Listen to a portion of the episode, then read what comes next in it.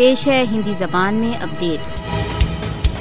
U N working group on arbitrary detention نے حال میں ویکت اپنے وچاروں میں کہا ہے کہ بھارت کو مانو ادھیکار سنرکشک خرم پرویز کو ترنت مکت کرنا چاہیے۔ U N working group on arbitrary detention نے کہا ہے کہ سنگھن خرم پرویز کی گرفتاری کی بھیشن پربھاؤں سے گمبھیر روپ سے چنتت ہے۔ Working group on arbitrary detention نے کہا ہے کہ بھارتی ادھیکاری خرم پرویز کی نظر بندی کا کوئی وید ادھیکار پرستت نہیں کر سکے ہیں۔ خرم پرویز کے کیس میں راشٹر سنگھ کی رولنگ اس بات کی اسپشٹ پشٹی کرتی ہے کہ خرم کی نظر بندی ان کے مانو ادھیکار سمبدھ کرتوں کے پرتی پرتیکریا ہے۔ یہ وچار F I D H ادھیکش working group on arbitrary detention پر دوارا پرستت کیے گئے ہیں۔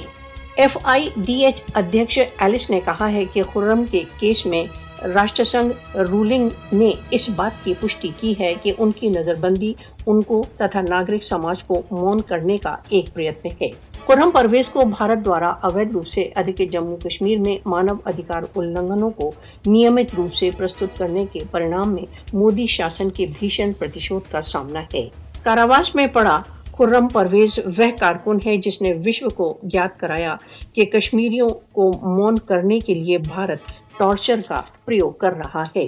خرم پرویز کا آربیٹری ڈیٹینشن سنسار کے تتھا کتھت سب سے وشال پراجاتنتر کے لیے ایک لجا کا وشے ہے۔ خرم پرویز تتھا انیہ مانو ادھیکار کارکنوں کا آربیٹری ریسٹ بھارت دوارا اویدھ روپ سے ادھک جموں کشمیر میں بھارت کے راجیہ آتنکواد کا اسپشٹ پرمان ہے۔ بھارت کو وشو مانو ادھیکار سنگھنوں دوارا خرم تتھا انیہ کارکنوں کو مکت کرنے کی آواز کی اپیکشا کے لیے اتردائی ٹھہرایا جانا چاہیے۔